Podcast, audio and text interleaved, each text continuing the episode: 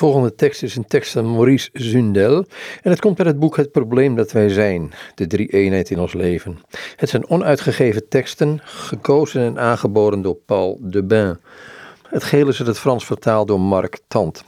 Ik heb hier een tekst uit uh, 1971 in Nice geschreven of uitgesproken door Maurice Zundel. Het gaat als volgt.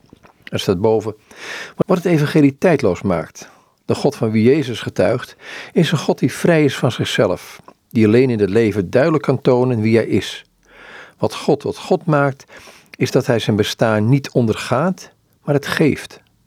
Het leven van de geest is ongerept, maagdelijk leven. De mens kan pas zichzelf worden in de totale gave van zichzelf. Wat mij in het getuigenis van Jezus het diepst treft, is dat de God van wie hij getuigt een God is die vrij is van zichzelf, die niet vastzit aan zichzelf, die niet opkomt voor zijn eigen voordeel, die alleen duidelijk kan tonen wie hij is in het geven en daardoor zichzelf volledig verliest in de ander.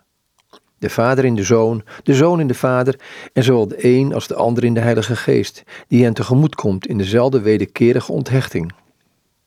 De diepste kern van goddelijkheid, wat, als je dat zo mag zeggen, maakt dat God God is, dat is juist dat Hij zijn bestaan niet ondergaat, maar het geeft vanaf het begin, eeuwig en altijd, zonder beperking, totaal, zonder dat er ook maar in het minst sprake is van bezit of zich iets toe te eigenen. Langs die weg wekt het evangelie van Christus het bewustzijn dat wij onschendbaar zijn. Ik denk trouwens dat het deze onschendbaarheid is die waarschijnlijk de meest positieve basis is van alle protestbewegingen. Christus geeft de meest gefundeerde verklaring van onze onschendbaarheid.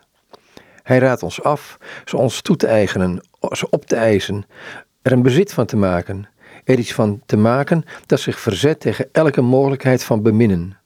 Hij legt ons uit wat deze onschendbaarheid is, door erop te wijzen dat juist God zelf pas zichzelf kan zijn door zichzelf mee te delen, dat het leven van de geest ongerept maagdelijk leven is. Een leven dat geen enkele binding heeft met zichzelf, tenzij in totale onthechting. In deze relatie van de ander, die van heel het leven een gave van liefde maakt. De geest is onschendbaar voor zichzelf. Op de eerste plaats voor zichzelf.